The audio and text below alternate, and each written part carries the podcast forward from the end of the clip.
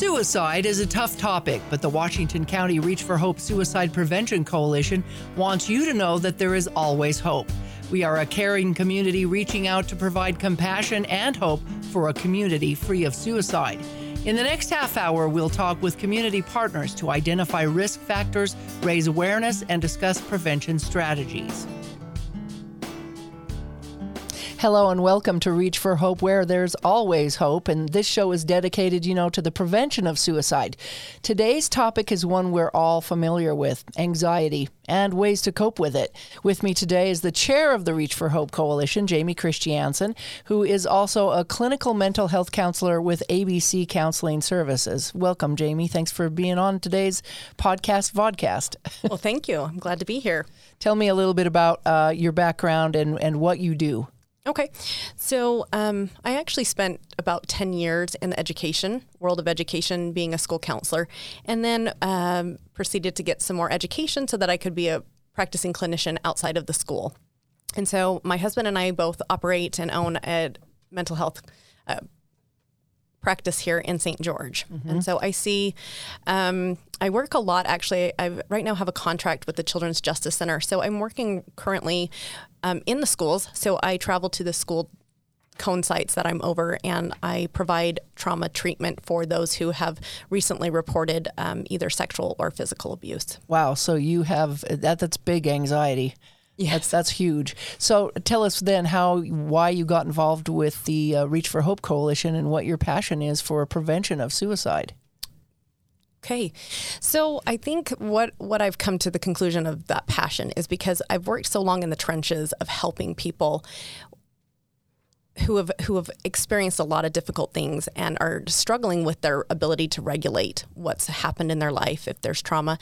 And I wanted to get upstream a little bit, a little bit more on the prevention and and helping educate, um, provide assistance, um, maybe a little bit of normalization about what's going on in the hopes that this is going to prevent suicide or other things down the road. And work yourself out of a job. Just kidding. Possibly. Uh, that, that, would be that, that would, be, be awesome. awesome. Yes. Uh, let's talk a little bit about this topic of anxiety. Um, you have a little uh, a way of explaining how that works in our brain. Not a lot of us know what our brain does, even though we have one, right? Okay. So I want to use um, Dan, Dr. Dan Siegel's um, hand as a as our brain model. Mm-hmm. And so what I do is um, I'm going to use actually I'm a right-handed, so I'm okay. going to show you on this right here. Can you, you can, see that? Okay. Yep. All right. So if we use our hand to represent our brain, we're going to open it, and we have three parts of our brain. So this right here, our palm, we would say is our brain stem. Okay. So this part of our brain is active and doing its own thing without our awareness. So regulating our heart rate, um, blinking, filtering our blood, all those basic things that keep us alive. Okay, so that's the brainstem. We're to use our thumb here, and this is to represent our limbic system, our emotional brain. So I'm to use that term um, a lot today. So the emotional brain. And this is where memories, this is where um, a small almond shaped thing called the amygdala is. and it's an, our alarm system. It's what keeps us safe, okay? And then we have our four fingers right here folded down represents our prefrontal cortex. So this might be what I'm going to refer to as our rational brain, okay? And there's when our when our brain is functioning in this state, we're gr- we're great. We're in a good place, okay? But oftentimes something triggers the emotional brain to kind of kick online. And so what happens is temporarily our frontal lobe goes offline. And I call this when I talk with kids, we flip our lids. Mm-hmm. Okay. And now we're functioning within this emotional brain. And there's some problems with l- allowing this to function for too long. Okay. And so that's where anxiety um, and worry and fear starts to resonate and and connect. Okay. Is that kind of the fight or flight yes. Uh, area scenario when yep. you get in there? Yep, that's what's gonna the amygdala that turns on whether we're gonna rev up for fighting something, running away from something, or all, oftentimes we just freeze because whatever we're experiencing or whatever whatever inputs coming in is too much. We might freeze. Right now, there are different different levels of anxiety. I understand, and Uh, it, it, too much, not enough, just right. How do you how do you see that? We have a graphic that kind of shows a little bit about uh, medical um, disorders of of anxiety. Okay. And and it basically just talks a little bit about that. But tell me about how how the uh, how there how stress can just take over your okay. life. So so in this hand this hand is our brain model here. Um, something might trigger this reaction, the amygdala, the emotional brain to set off. It could be that um, we have an upcoming exam, okay, and oh, okay, and then we might have we're in our setting with our peers, and a group of them are looking over at our in our direction, and they're laughing, okay. Um, we might hear raised voices in in another room, mm-hmm. and all of those things are signals to us. There, that's we're taking that into, um, and this part of the brain is now going to, without a lot of clarity, it, it's not very rational. It starts to impact how we might act based on what it's taking in. Okay. And so there are varying degrees as to the level of worry and anxiety that we experience. It's normal. You cannot get rid of it because it's actually the part that keeps us safe. Mm-hmm. Okay. So but I always feel mine in my gut. So that's a somatic response. Okay. Okay. So we also, our, our physical body responds to this emotional brain. So we might feel butterflies, stomach aches. Mm-hmm. Often um, we might get headaches. Some people have uh, a lot of headaches that come on with a lot of stress and worry. Um, I've even heard of people feeling like numbness in, in their hands or something. So um, my son, actually, my oldest, has eczema and when he gets stressed or is in, under a lot of pressure oh. he flares in hmm. terms of um, his skin um, asthmatics are also um, can be triggered by emotional stressors right so our body responds to this part of our brain being activated in different ways. Mm-hmm. So, what are the signs then for uh, noticing that? Like you talked about your child anxiety in children. Then, what do you look for? If they're parents or whatever? That's a good question. So, you know, again, there's a level of normalcy in, in worry, in fear. But when those start to take over our daily functioning, that's when we start to, as a clinician, look at possible disorder. Mm-hmm. Okay. So if if they're not, you know, school refusal, uh, not being able to attend, um, if there's a lot of somatic um, oftentimes with our children in schools, it presents as stomach. I don't feel well. There's mm-hmm. there's a lot of that, um, and that that's where parents can be aware and um, start to look for help or answers of of how to help them regulate what's going on, so right. that they're not afraid of that or. Um, and that's a no- normal tendency to want to move away from that those feelings because it's not comfortable. Right. So what do we do with it? So tell me then the difference between depression and anxiety. I mean, I know when you get too anxious, sometimes you can go into a depression. Is that correct or not? Yes, they're they're we, we call them the twins. Okay. so they they they feed off of each other oftentimes, and so we can have comorbid. We can see a swing from the anxiety and worry into depression. Um, so some of the clinical um, symptoms that we would say move into the diagnosis of, of anxiety or a general generalized anxiety disorder is going to be things like um, feeling restless. They might be keyed up all the time, mm-hmm. but it also can swing the other way and feel very fatigued. Oh. Okay. Um, so everybody's going to experience that differently. Um, difficulty concentrating. They might feel like they're blanking out like I, I just can't pull anything into to my mind at the time. We can feel irritable, um, muscle tensions, and uh, the big one that I see with uh, all across the spectrum, actually, of age spectrum, is sleep disorders. Disorders. Ah, can't sleep at night. can't night. sleep. So uh-huh. either they don't know how to, they're not getting unwound and and being able to get to sleep. Sometimes it's they'll get to sleep, but then it's interrupted sleep, and often waking up and then getting back. Um, so that's that's when we start to see that, and depression can look very similar. Yeah. So um, why are we seeing an increase among our youth, especially? I mean, you're talking about. Uh, all these problems. I mean, obviously, with some of your clients and people that you've uh, treated, have had that for sexual abuse or or uh, uh physical abuse or whatever those reasons, but what about our youth in general? I mean, uh, obviously, COVID's probably a big one right now, not being able to see your friends. But why do we? Why are we seeing an increase of this? So research is uh, has been looking at that and trying to answer that question. So what we know is that right now technology is playing a really big role, specifically in social media platforms. Um, so there, it's it's increasing our exposure to environments that potentially activate our emotional brain because within that social component, emotions arise. Mm-hmm. And so when we're talking our youth, their brains are not, you know, if we go back to this model, um, their frontal lobes are still developing. Mm-hmm. This rational brain of theirs continues to develop clear into the mid 20s, late or early 30s, like late 20s, early 30s.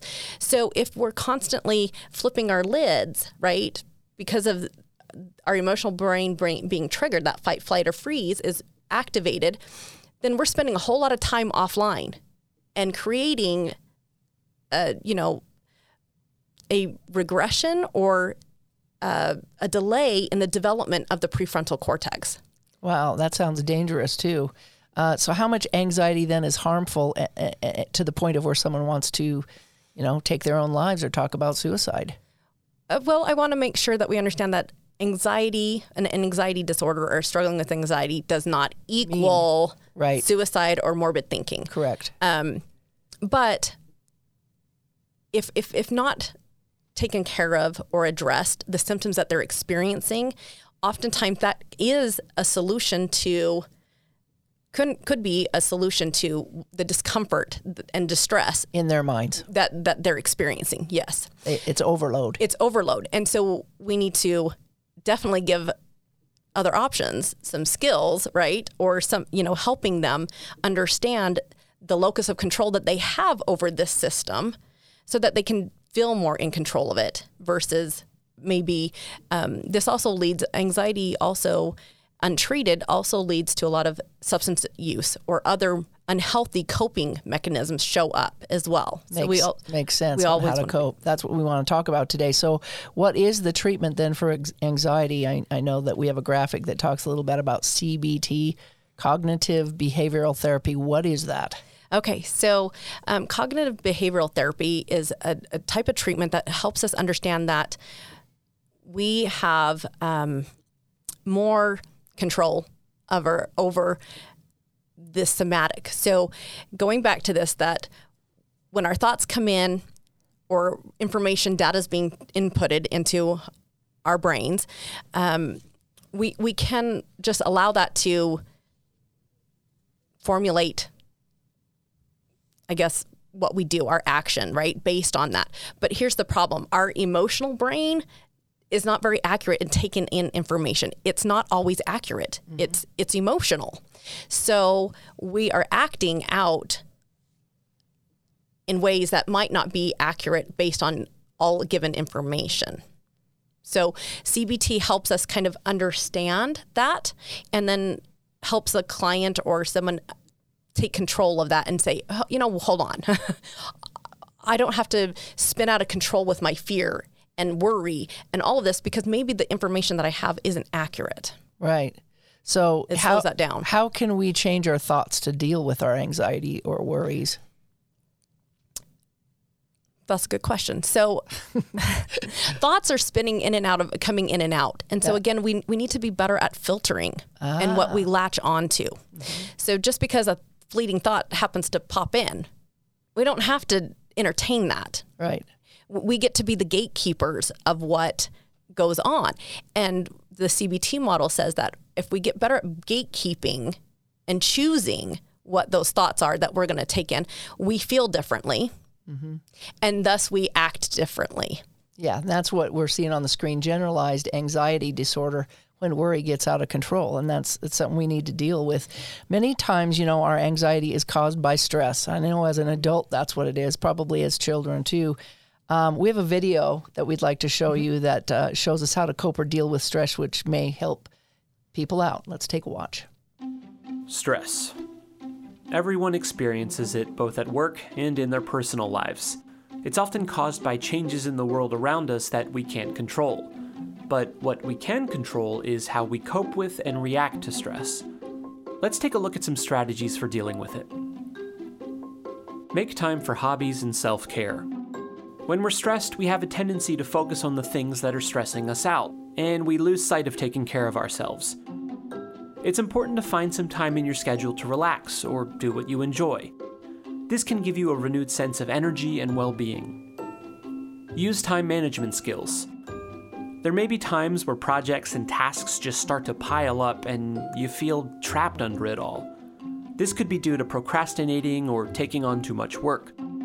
Try listing out your tasks and prioritizing them.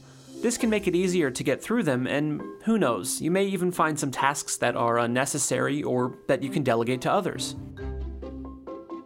Exercise.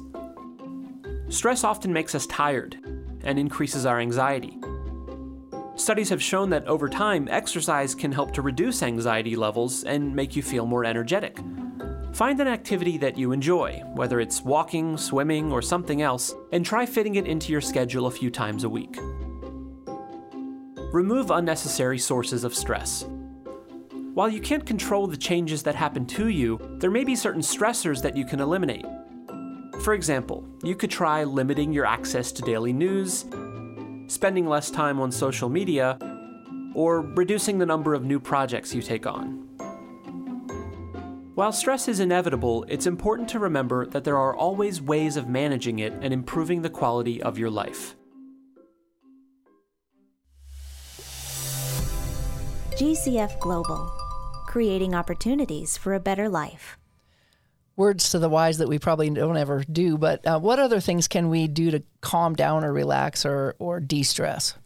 So one of the things that we want to do in in those stressful situations is actually reverse what's physi- physiologically going on with the body. So deep breathing.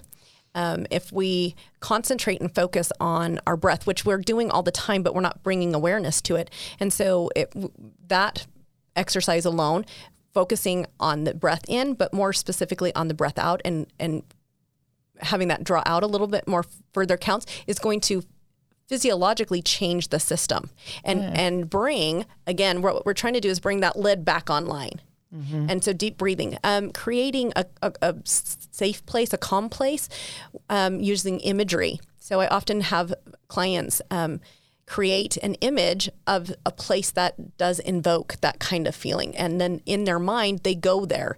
And what happens is physiologically, they start to change. Their breath will slow down, their breath is going to become deeper. And, and all of a sudden, then they feel equipped and in control of what's going on in their bodies because that's really what's causing a lot of the distress is that the body's responding and I'm out of control. Right. I like to go for walks or sometimes listen to music or something that makes me feel like I'm at home too, you know, just but the biggest thing I've noticed is we have to have a positive outlook and a positive feeling. And that's really hard to do when you're in that negative part of your uh, response of your brain. How do we find that hope to, how do we look for that positivity?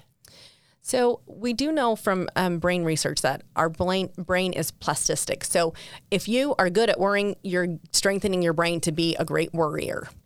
So this is something that's actively exercising a part of hopefulness. Um, one of the great ways uh, is um, of being positive is gratitude. So becoming aware, taking the time to point out because they exist. So it's like that the metaphor of the glass is half empty or half full. Uh-huh.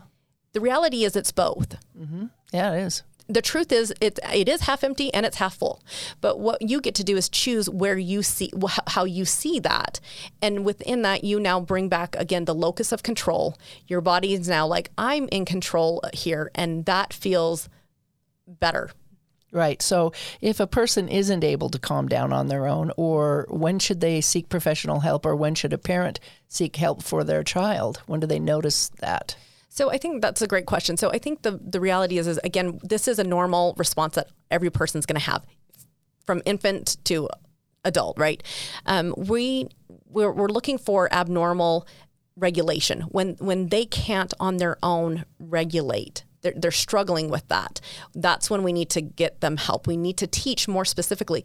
And the reality is, is I, maybe you, were different, but I was never taught these specific things. We just go about developing and growing and figuring this out on our own, but maybe being more intentional about teaching about what's going on and how we can be mindful, which is where the big push for mindfulness is coming into the schools and coming into um, practice in earlier and younger years because we find that then they might not develop a full blown anxiety disorder because they've learned how to regulate. Yeah, and it's hard, especially with COVID nineteen. You know, I'm sure it's tough. You've have you been seeing some of your clients virtually because of this? Yes, we, we have stepped up the telehealth um, abilities, but again, it's not the perfect and ideal. I think we need connection, but we're, we're doing the best that we can. Yeah, because it's tough because you want to be able to relate and see things in people's eyes and feel and and get a hug and we, we haven't been able to do all of that. Um, how can we help others who may be suffering from anxiety? How do we reach out?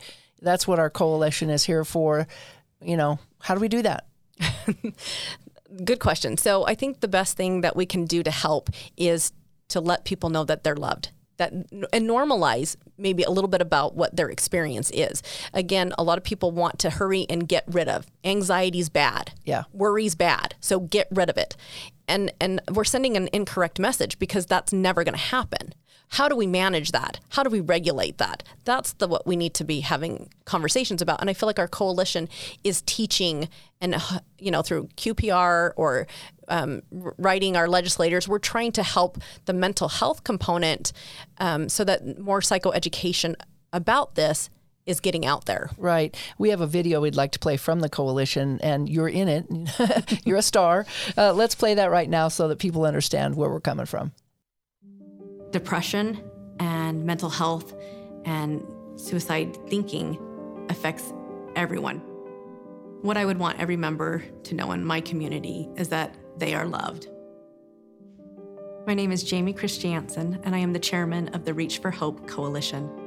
The mission of the Reach for Hope Coalition is to provide education and resources about suicide prevention in the Washington County area. Suicide ideation and suicide attempts are on the increase in our community. Because of that, we saw a need in our community to train and teach people how to have authentic conversations about suicide ideation and whether or not somebody is contemplating taking their life. It's important to be open and direct when we talk about suicide and not dance around the issue and create more discomfort for someone who might be struggling. Um, always validate someone's feelings, make sure that they feel heard. I have heard testimonies of people who otherwise were not skilled or comfortable talking about suicide. They have been able to themselves save a life by asking this very critical question. And the question, really, that we train participants to ask is straight out Do you feel suicidal? Do you have thoughts about killing yourself? And I have personally seen people who have come back and said, I've used this training, I've asked that question, and my neighbor is alive because I was willing and had the skills to do it. We also provide our community with what we call comfort bags. And so when somebody has attempted suicide, they themselves and their families will receive this bag. We've got a blanket, we've got art therapy, coloring pages, community resources, along with a card that just has been handwritten by one of our coalition members that communicates to these people that they are loved and to just hopefully provide that hope that keeps them moving forward.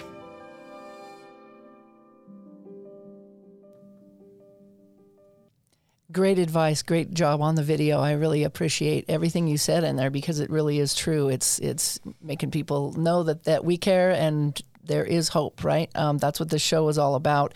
What can we do to help reach out and educate people besides what we're doing here? What can other people do? You have the QPR training, question, persuade, refer.